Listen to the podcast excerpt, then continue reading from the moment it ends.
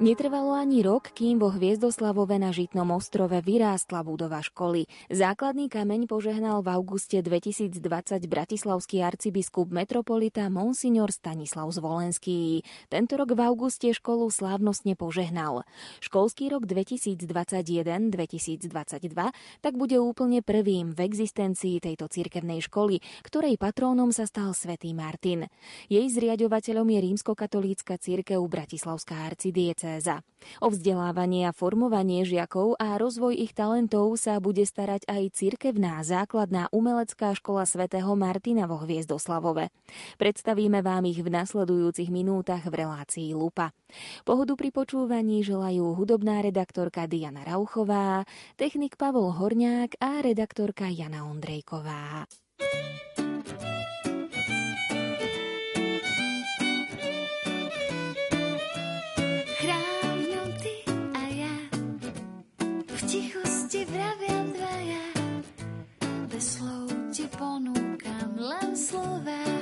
cítim, že som milovaná.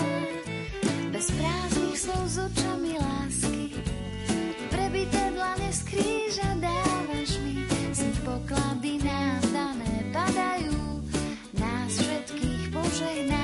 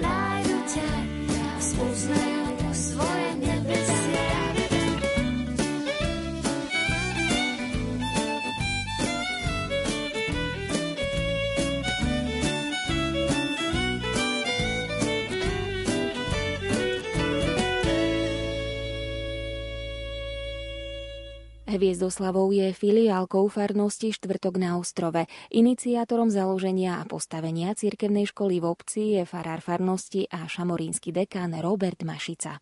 Ono je to taká zaujímavá história.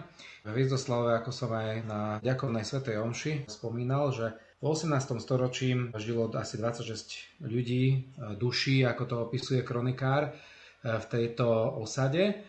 Samozrejme, dnes už tam je vyše 4000 obyvateľov. A pôvodná myšlienka samozrejme s bývalým pánom starostom bola taká, že poskytnúť ľuďom Boží chrám, teda vlastne postaviť kostol.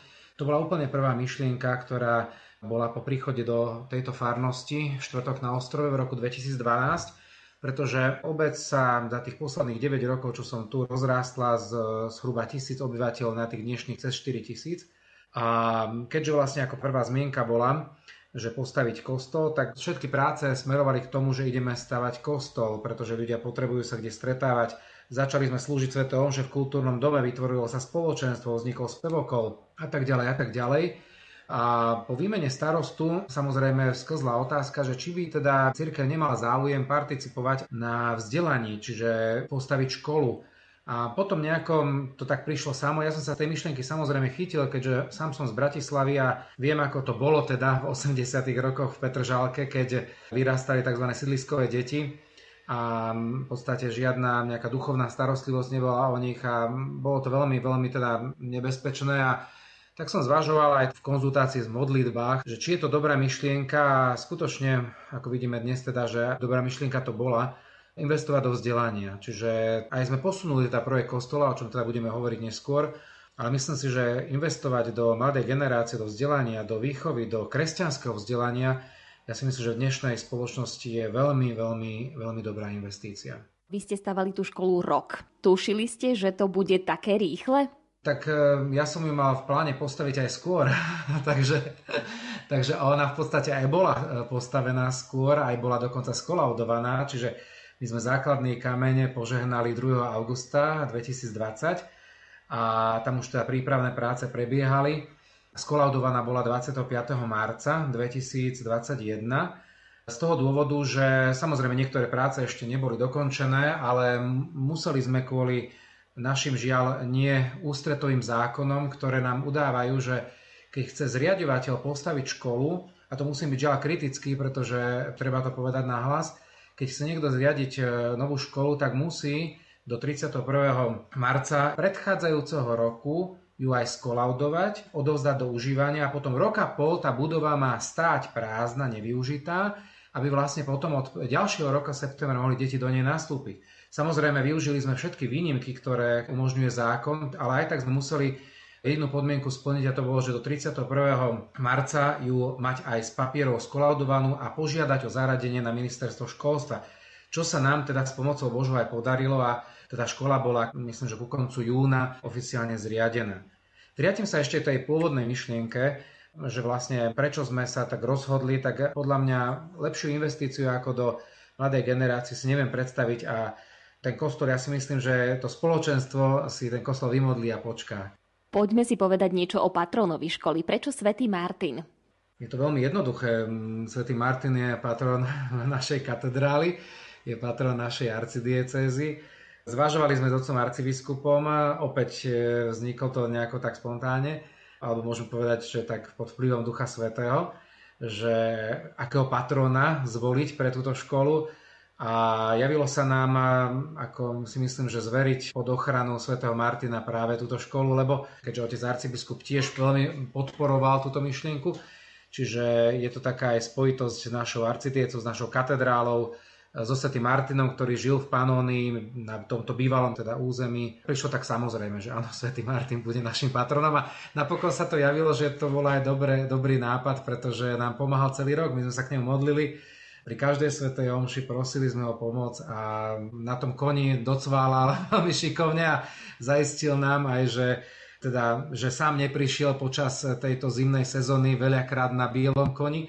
Tým pádom sme aj v zime mohli pokračovať s takými prácami, ktoré pri normálnom stave by sa nemohli uskutočniť v zimnom období.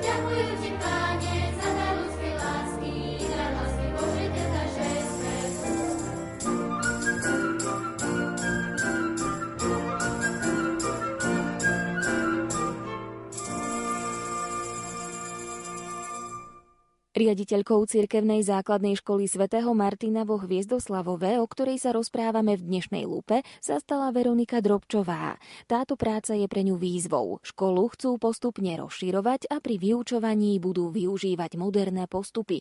Poďme ale pekne po poriadku.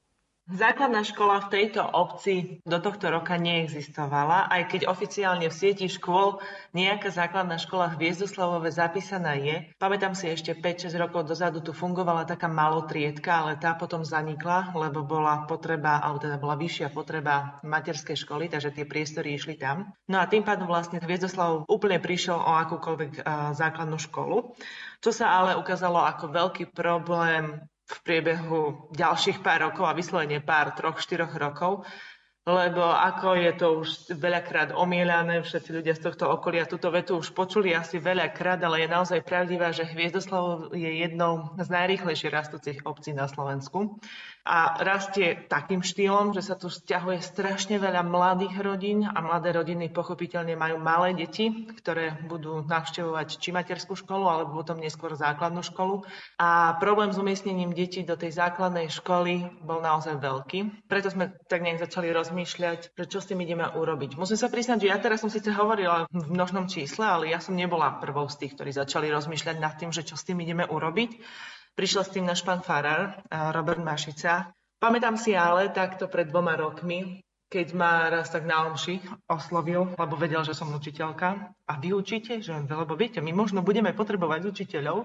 To som vtedy ešte celkom nerozumela, ale v zápäti mi došlo, že na čo. A ja som povedala, že ale vedia, ja som druhostupniarka, ja nie som prvostupniarka, takže ja tu nemôžem učiť, keďže tu sa plánuje otvoriť najskôr prvý stupeň. A on mi vtedy tak na to povedal, že ale veď aj riaditeľku budeme potrebovať. To bolo také, také, také veľmi milé. A vtedy vlastne najskôr, že nie. A potom to prišlo, že možno, že by to fungovalo. Možno, že by sme sa mohli do takej výzvy my ako rodina aj s mojim manželom, s mojimi deťmi pustiť. A pustili sme sa. Je to naozaj veľká potreba školy, lebo je tu naozaj strašne veľa detí. Ono taký vrchol tej krivky počtu detí v jednotlivých vekových kategóriách je ešte len pred nami. Videla som tie čísla, to je okolo, ja neviem, 70-80 detí štvoročných, hej, ktoré sú teraz momentálne evidované ako obyvateľia obce. Čo však neznamená, že tu nie je viac štvoročných detí. To sú len tie, o ktorých vieme, ktoré sú už prihlásené na trvalý pobyt. Koľko ročníkov zatiaľ otvárate, koľko detičiek bude chodiť do tejto vašej školy? Tak v prvom roku našej existencie otvárame tri triedy v prvom ročníku a jednu triedu v druhom ročníku. Otvorene poviem, že bol dopyt rodičov aj po vyšších ročníkoch, ale povedali sme si, že na začiatok neotvoríme vyššie ročníky, lebo bolo by to veľmi náročné. Navyše sme nemohli otvoriť vyššie ročníky kvôli tomu, že by sme nestíhali dostávať druhý pavilon. V budove, ktorú máme momentálne postavenú, pavilon A, máme 12 kmeňových tried, za normálnych okolností, s výnimkou tohto prvého nultého ročníka, alebo ako by som ho nazvala, Budeme otvárať bežne dve triedy v jednom ročníku. To znamená, že sa nám do tohto pavilónu A pomestí 6 ročníkov. No a 7, 8 a 9 ročník budú v pavilóne B. Ten postavíme do 5 rokov. Keby sme otvárali teraz na začiatok aj tretí ročník alebo štvrtý ročník, skrátil by sa nám čas na postavenie toho druhého pavilónu. Takže preto sme pristúpili k tomu rozhodnutiu, že naozaj otvoríme len triedy po ten druhý ročník a otvoríme 4 triedy dokopy.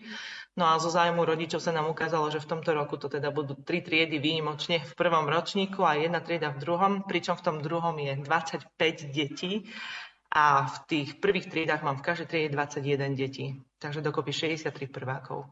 Ako to bolo s pedagogickými zamestnancami? Bol problém zohnať učiteľov, učiteľky, alebo skôr ste mali opačný problém, že ste museli aj odmietať žiadosti o zamestnanie u vás? No, nebudem klamať, že som sa tohto veľmi bála, že ako to dopadne, ale pán Boh sa stará. Pán Boh sa stará v toľkých veciach, ja to vidím. Jeden nepochopí, kto nezažije. No a tak to bolo aj v tejto veci. V decembri alebo v novembri sme dali inzere, najskôr sa na, skoro nikto nehlásil, potom prišla jedna, druhá žiadosť a nakoniec som mala asi sedem pedagógov, s ktorými sme robili príjímací pohovor. Vyberali sme si štyroch Takže bolo to veľmi, veľmi dobré, že sme si naozaj mohli vyberať a ja som veľmi rada za všetkých, ktorí sa nám ozvali A špeciálne som teda rada za tých, ktorí sme si aj naozaj vybrali, lebo vidno, že sú to ľudia, ktorí sem idú kvôli tomu, že ich láka to, že to je niečo nové, že sa budú môcť realizovať, že nechcú ísť len s prúdom, s davom, ale proste oni naozaj potrebujú priestor na takúto svoju vlastnú realizáciu a to je presne to, čo som ja očakávala od pedagogických zamestnancov, že prídu s vlastnými nápadmi a budú naozaj plní chuti do práce. Takže z toho som sa naozaj veľmi tešila. Úplne podobne to bolo s vychovateľmi, iba priam ešte rozsiahlejšie. Tam som mala, ja neviem, 11-12 ľudí prihlásených. Nakoniec máme tri pani vychovateľky a jedného pána vychovávateľa. Naozaj som veľmi rada za ten tým ľudí, ktorí sme vybrali. Každý je svojím spôsobom jedinečný. Keby ste videli tú ponuku krúžkov, ktorú oni zostavili, fakt netradičné skákanie cez švihadlo, krúžok na zahryznutie, kde sa bude niečo variť a krúžok, kde bude pani vychovateľka s deťmi robiť dekupáž, transfer, šablonovanie, alebo krúžok malý vedec, lebo máme pani učiteľku, ktorá má skončenú aj biológiu a chémiu a ona prichystala taký krúžok, kde deti zoberú, ja neviem, lentilky, mlieko, saponát a idú sa robiť neskutočné chemické pokusy. Takže naozaj tá ponuka kružkov je veľmi rozmanitá, veľmi sa jej teším a taká rozmanitá je vďaka tým ľuďom, ktorí to budú učiť a pôsobiť.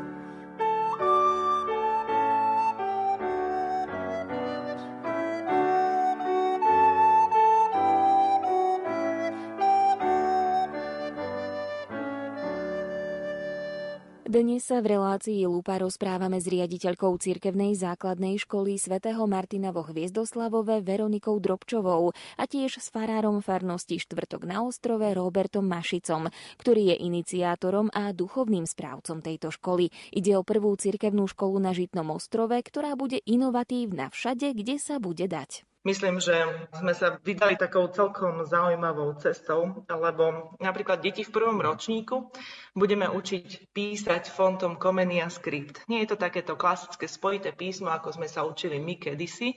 Je to také písmo, podľa mňa, ktorým píše väčšina už teraz dospelých ľudí, že tie písmená majú vždy rovnaký tvar a nelíšia sa, keď sa spájajú. Napríklad predstavte si, keď píšete slovo brat, br, tam tie kopčeky, koľko kopčekov tam máte spraviť. Hej?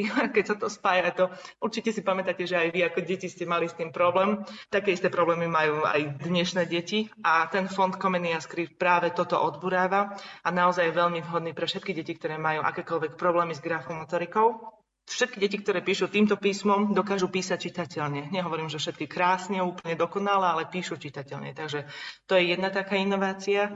Potom matematiku budeme učiť výlučne hejného metodou. To je už také známe, to som počula už aj v tejto relácii, že na viacerých školách sa to rozbieha, takže ja som veľmi vďačná, že aj my môžeme ísť touto cestou že mám pani učiteľky 3 zo 4, ktoré už tým majú naozaj veľké skúsenosti, ktoré tak už učili a že sú také odhodlané a nápomocné a tej štvrtej pani učiteľke v tomto úplne pomôžu. Samozrejme angličtina od prvého ročníka. No a ešte čo máme takú vychytávku, alebo ako by som to nazvala, je informatická výchova od prvého ročníka to bude taký môj osobný vklad do tejto školy, lebo ja mám matematiku, informatiku ako aprobáciu. No a vlastne ja skonzultovala som to s odborníkmi v oblasti didaktiky informatiky a špeciálne pre takéto malé deti. Teraz narážam na pána profesora Kaláša z Matfizu, ktorý bol aj mojim profesorom. A po konzultácii s ním som sa teda rozhodla, že naozaj je to dobrý nápad ale informatickú výchovu nebudem učiť tak, že by som deti posadila k počítaču. Musím sa priznať, že prvákov možno ani neposadím v prvom roku k počítaču, uvidíme.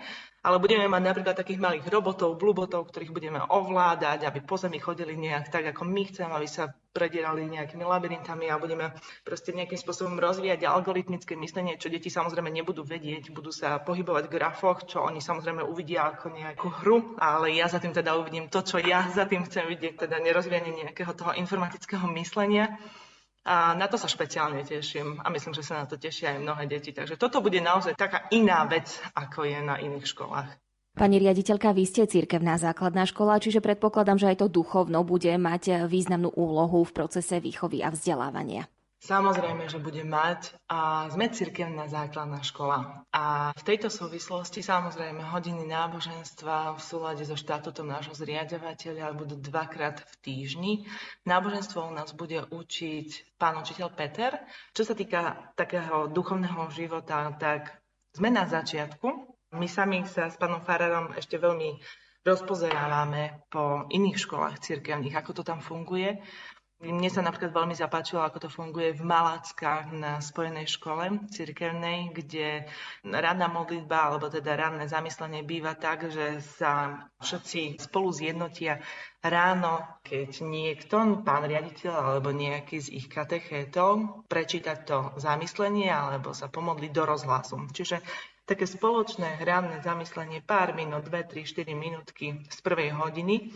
A my budeme postupovať v tomto smere veľmi rovnako. Čiže tá ranná modlitba bude takým zjednotením celej školy, s tým, že, tým, že máme zatiaľ prváčikov a druháčikov, s najvyššou pravdepodobnosťou začneme tým, že ich naučíme modliť sa modlitbu pána, oče náš, a potom teda neskôr prejdeme možno aj k nejakým krátkým zamysleniam, takým, ktoré sú teda vhodné pre takéto detičky.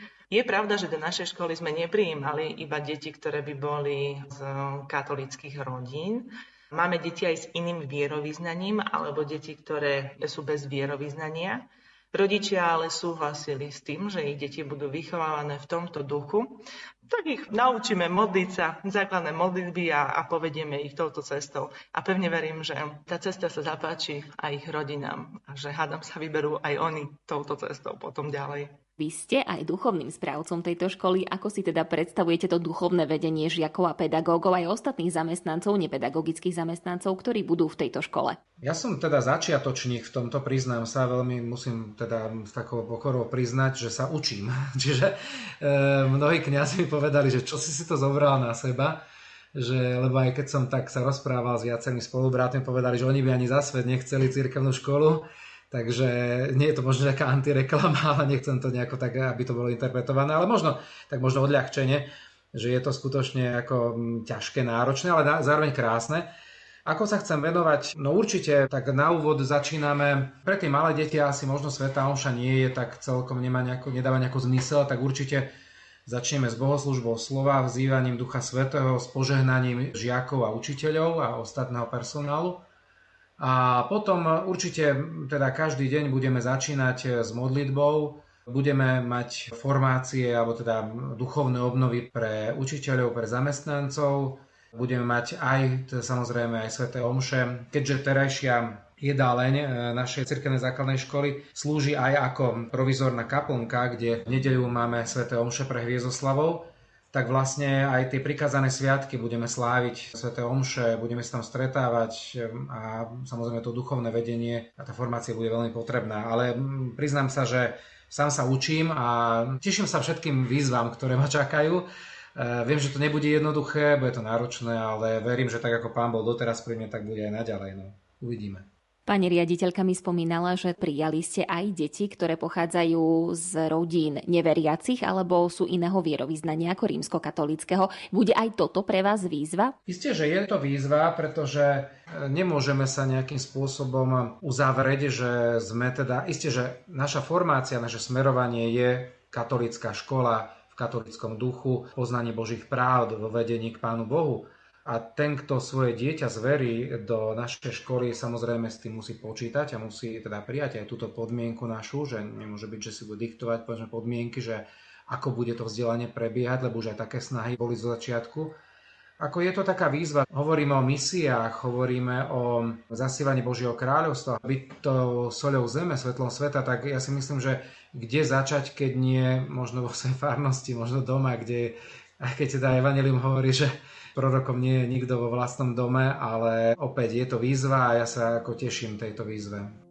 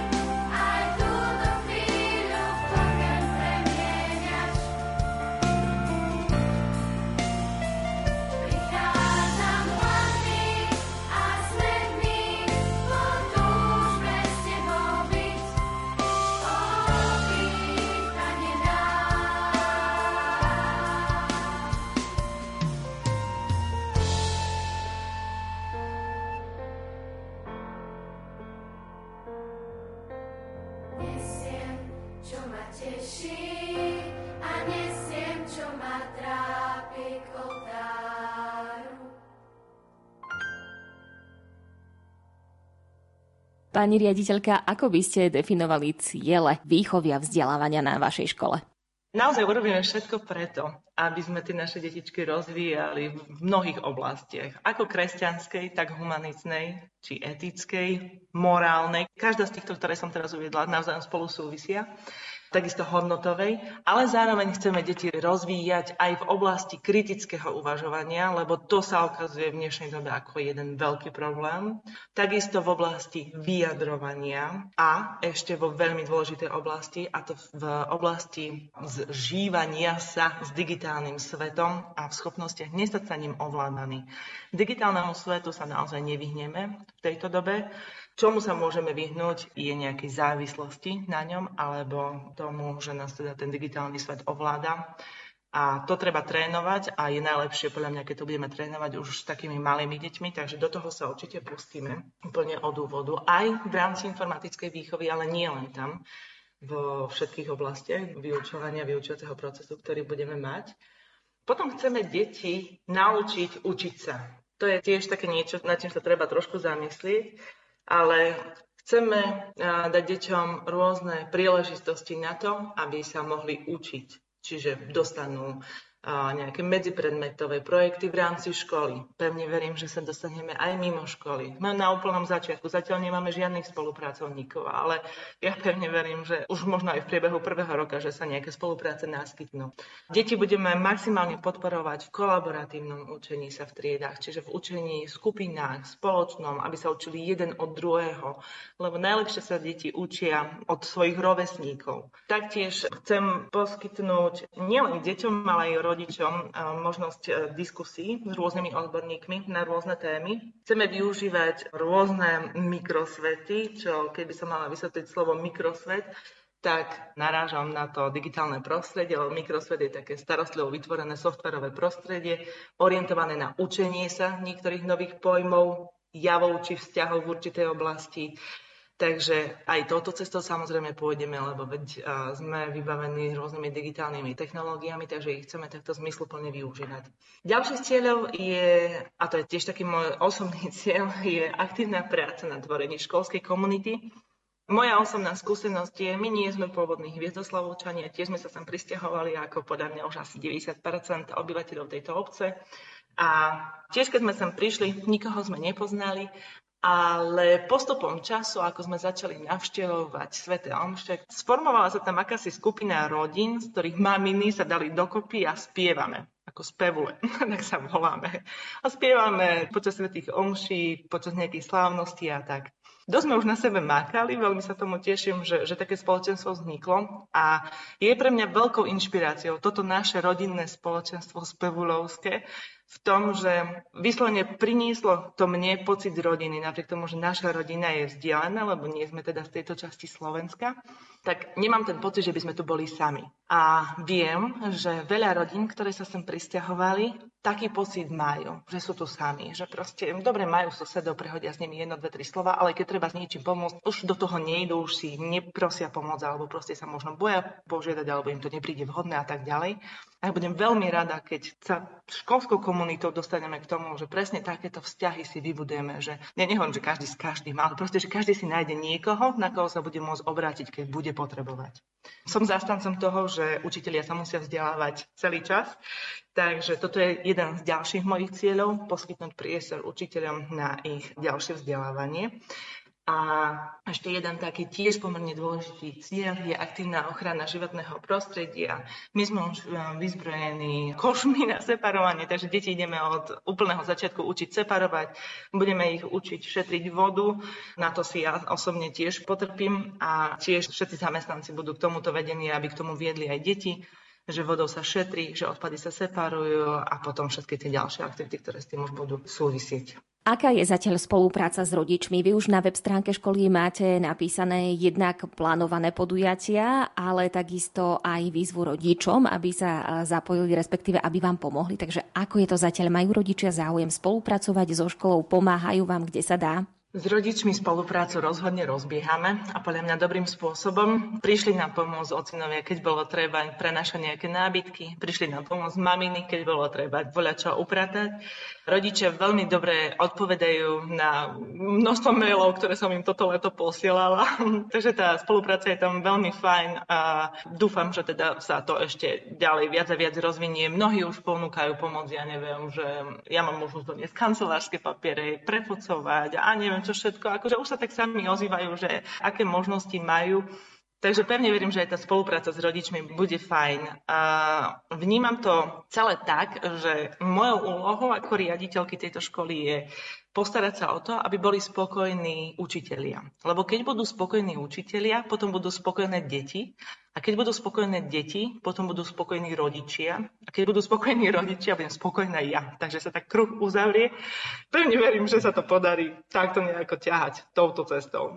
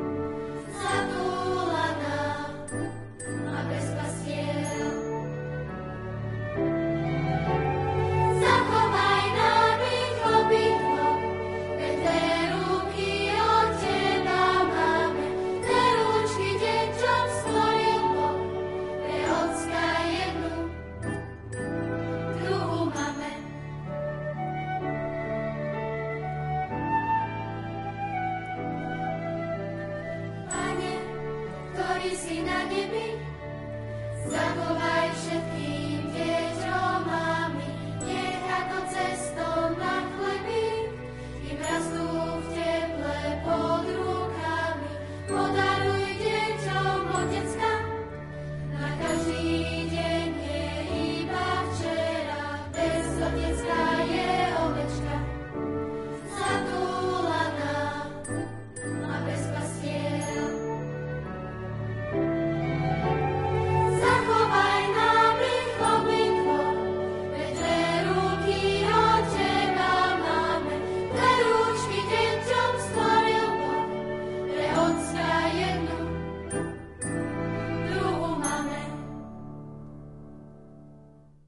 Okrem cirkevnej základnej školy začína vo Hviezdoslavove svoju činnosť aj cirkevná základná umelecká škola svätého Martina.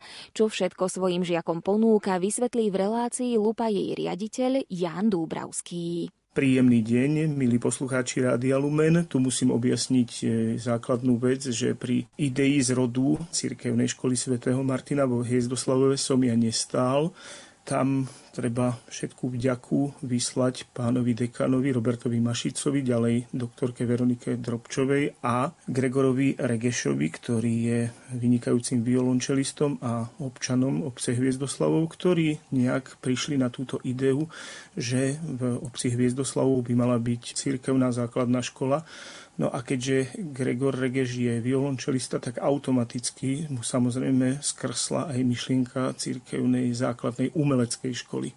Odbory budeme mať v rámci základnej umeleckej školy svätého Martina 2. Bude to hudobný odbor a literárno-dramatický odbor. V hudobnom odbore budeme vyučovať hru na klavíri, husliach, na dýchových nástrojoch, na violončele a na gitare. Našim špecifikom je, že máme aj učiteľa, ktorý bude vyučovať hru na organe a už máme aj prvého žiaka v tomto našom úvodnom školskom roku. Do prvého ročníka štúdia v Cirkevnej základnej umeleckej škole svätého Martina sme prijali 71 žiakov.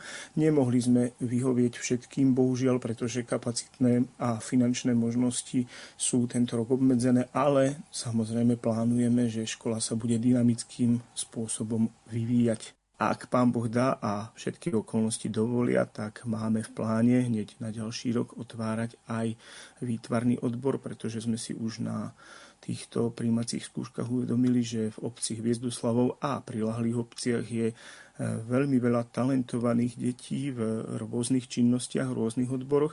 No a mojou ďalšou takou ideou, ale to je už trošku vzdialenejšia budúcnosť, je otvoriť aj odbor AMT, teda audiovizuálnu multimediálnu tvorbu, ktorá je v súčasnosti veľmi populárna a dá sa prepojiť aj s literárno-dramatickým odborom. Tam sa budú môcť hlásiť aj staršie deti? Štúdium na základnej umeleckej škole je organizované aj pre starších žiakov, no a samozrejme už odbor AMT predpokladá určité skúsenosti s výtvarným odborom napríklad, takže určite do tohto odboru budeme príjmať starších žiakov. Aj hneď v prvom ročníku existencie Cirkevnej základnej umeleckej školy svätého Martina sme prijali niekoľko starších žiakov. Pán riaditeľ, vy teda budete mať podchytené všetky talenty v škole. Plánujete založiť napríklad spevácky zbor, ktorý bude spievať na svätých homšiach v sprievode žiakov, ktorí budú hrať na hudobných nástrojoch? Idea tu samozrejme je, pretože je trošku paradoxné, že my nemáme zatiaľ učiteľa a učiteľku spevu, ale samozrejme toto je v pláne, pretože aj duchovné aktivity, aj hudobné aktivity sú najmä naviazané teda na prejav ľudského hlasu a samozrejme Plány sú také, že budeme mať aj zbor, dokonca už v tomto roku, ak všetko dobre pôjde, by sme chceli založiť taký malý komorný súbor. Zatiaľ to na tie omše nevyzerá, ale predpokladám, že v časovom horizonte dvoch, troch rokov sa toto môže podariť. Čo však máme v pláne, a to už na tom intenzívne pracujeme už teraz, tak to je, že každý rok 11.11., 11., teda na Sviatok svätého Martina, usporiadame v našej škole a v našej obci slávnostný koncert. Takisto už teraz rozmýšľame nad ideou akýchsi vianočných hier alebo nejakého vianočného predstavenia s duchovnou tématikou. Z toho, čo hovoríte, musím skonštatovať, že bude zaujímavé prísť do Hviezdoslavova počas Sviatku svätého Martina. Ten koncert chceme už po nejakých pár týždňoch existencie Cirkevnej základnej umeleckej školy svätého Martina v Hviezdoslavove spustiť. Predpokladám, že teda najmä tí starší žiaci, ktorých sme prijali, už budú schopní prejaviť sa ako si umelecky a navyše do tohto projektu zapojíme samozrejme aj našich učiteľov, ktorí majú vynikajúce vzdelanie a vynikajúce umeleckú prax. No a samozrejme, keďže je tu tá idea budúceho spojenia Cirkevnej základnej školy a Cirkevnej základnej základnej umeleckej školy. Určite na takýto projekt oslovíme aj deti, žiakov a aj učiteľov zo základnej školy. Znamená to teda, že teraz je cirkevná základná umelecká škola samostatná jednotka? Cirkevná základná umelecká škola vzniká ako samostatná jednotka s tým, že v krátkom časovom horizonte požiadame o spojenie s cirkevnou základnou školou svätého Martina. Tým pádom vznikne taký trošku nezvyčajný model na Slovensku, aj keď na Slovensku je niekoľko takýchto spojených škôl, takže my budeme vlastne Spojená cirkevná základná škola a základná umelecká škola svätého Martina vo Hviezdoslavove. Pozitíva to bude mať zrejme najmä tie finančné, pretože sa nebude plýtvať prostriedkami na povedzme ďalšie riadiace funkcie a všetok obslužný a technický aparát môže byť jeden pre tieto obidva subjekty.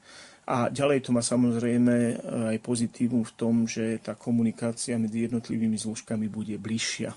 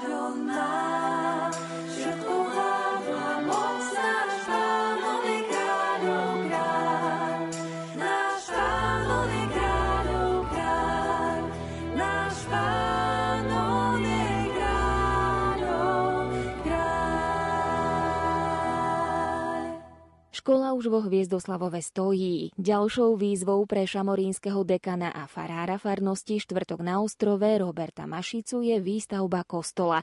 Ten zatiaľ v tejto filiálnej obci nemajú.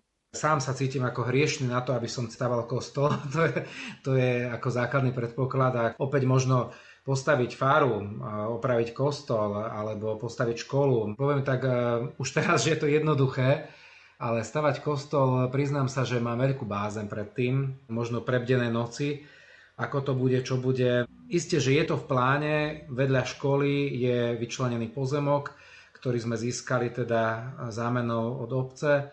Je to vlastne súčasť takého komplexu, takého e, duchovno-vzdelávacieho, čiže bola by tam teda farská budova, lebo predpokladáme teda, že otec arcibiskup e, sa rozhodne, že tam by mohla byť aj zriadená farnosť, kvôli tomu, že je to skutočne veľká obec, zväčša kresťanská. Bolo by tam pastoračné centrum, škola, samozrejme ešte aj druhý pavilón školy nás čaká, aby som teda toto zdôraznil, že nie je to dokončená škola. Takže uvidím. Bojím sa toho, ale uvidím, zverujem to opäť do rúk Božích. Patronom toho kostola bude svätý Jozef, alebo teda takto som to zachytila v televízii Lux. Prečo práve svätý Jozef? Je to, myslím si, aj dnes aktuálne, hlavne preto, že svätý František vyhlásil rok svätého Jozefa a v podstate toto bolo aj také vnúknutie po porade aj s mojimi spolupracovníkmi, ľuďmi, otcami rodín, či by to nemohol byť kostol svätého Jozefa. A ja vtedy, že a prečo nie? Uvidíme, čo povie na to otec arcibiskup a však ako nič nie je rozhodnuté, nič nie je definitívne, ale môžeme z toho vychádzať, že áno, mohol by to byť kostol svätého Jozefa. A bolo by to aj také krásne symbolické, že že v roku svätého Jozefa e, možno požehnáme základný kameň nového kostola? Je aj nejaký časový plán, kedy by mohol byť ten kostol postavený, alebo zatiaľ to teda všetko zverujete v modlitbách Bohu a uvidíte, ako sa to podarí?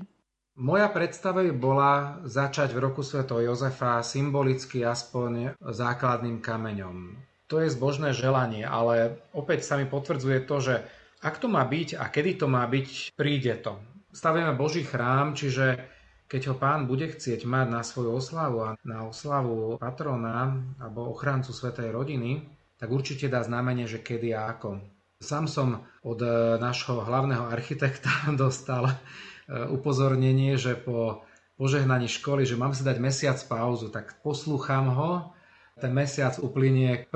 septembra 2021, tak uvidíme, že čo prinesie čas.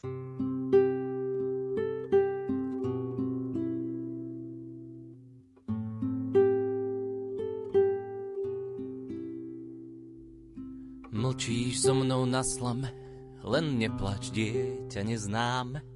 Tušíš možno viac než ja, čo Boh s nami zamýšľa. Snívam a zdám, možno bdiem, strachu fúra, on to vie, viac cítim, ako počujem. Tak zvláštne jeho vôľa znie. Tak pozri Bože, tu ma máš, nad tvojím synom držím stráž. Jeho matka zdá sa, verí mi, ty chráň ich z neba, ja budem na zemi, veď ma, ak ja mám ich viesť a byť verný aj cez bolesť. Ak zázraku sa mám dotýkať, daj lásku, čo sa ľudskej vymyká.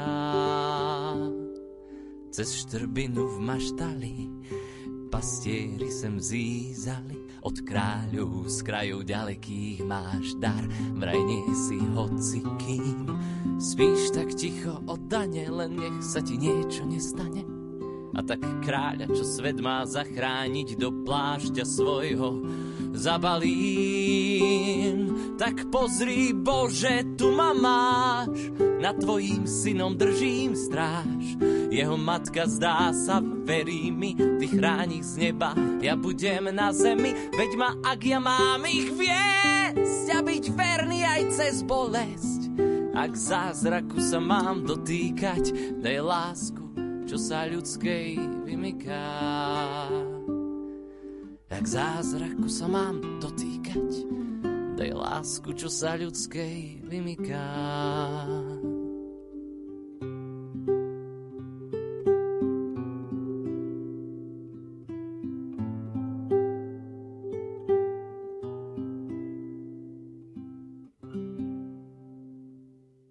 My túto reláciu budeme v premiére vysielať v stredu 1. septembra, čiže deň pred tým, ako sa tá škola otvorí prvý raz aj pre žiakov. Aké sú to pocity, že stojíte pri zrode takéhoto diela? Ja nerad dávam na pocity. Viem, že terajšia generácia je nastavená na pocity. Ja som skôr aj napriek tomu, že som duchovný, až som kňazom, som ako dosť racionálny. Eh, ale napriek tomu, eh, odhľadať od toho, že výstavba školy za posledný rok mi odobrala asi 10 rokov zo života, teším sa, veľmi sa teším. Na druhej strane ma naplňa neskutočná bázeň, tak ako to bolo aj pred začiatkom stavby. Ono, teraz sa to javí, že je to ako gombička, podarilo sa to super, fajn, ale možno aj tí najbližší spolupracovníci mi potvrdia, že tá bázeň, ktorú som cítil pri prvom výkope, pri položení základného kameňa, pri každej etape, pri ťahaní stien, betonovanie, čo všetko možno, až po teraz ako riešime s pani riaditeľkou zámky, výmeny kľúčov a podobné veci, tak e, veľmi, veľmi ako je to také, také silné a teším sa, uvidíme. Zverujem to opäť do rúk pána. Kredo môjho života je, že vždy pán, keď mi dá nejakú prekážku alebo nejakú úlohu, a keď sa aby som to zvládol, tak dáme aj silu a ukážeme aj ten smer, ako to zvládnuť a ako výjsť z tejto situácie. K tomu ma život naučil a myslím si, že takto to bude aj ďalej, uvidíme. Viete, aký školský rok nás čaká. Asi v mnohom podobný ako tie predchádzajúce dva, takže asi prajem, aby sme boli čo najdlhšie otvorení. aby nás tá choroba čo najviac obchádzala, lebo deťom je najlepšie v škole, čo sa týka vzdelávania, deti sa najlepšie učia v škole, bola by podľa mňa veľká škoda, keby nemohli naozaj tráviť čas spolu, keby nemohli čas tráviť tuto ako také spoločenstvo, keby nemohli tu budovať všetko, nielen svoje vedomosti, ale aj vzťah k Bohu, Čiže ja pevne verím, že budeme čo najdlhšie otvorení a že ja viem, že školy sa nemajú zatvárať celoplošne, ale teda, že ani u nás sa nevyskytne žiadny problém. A tiež verím, že to pôjde všetko ďalej, že rodičia budú mať pochopenie, keď nastane nejaký problém, ktorý by možno iná škola zabehnutá už dávno vyriešila, ale nám to trošku potrvá, lebo veď sa učíme. A pevne verím, že to spolu zvládneme všetci. Lebo no, je to veľký projekt. Klávať nebudem. Je to fakt veľký projekt. V prvom rade sú to pocity veľkého šťastia, že sa niečo podarilo, aj keď musím opäť zopakovať, že ja nie som pôvodca tejto myšlienky a že sa to vďaka patrí úplne iným ľuďom.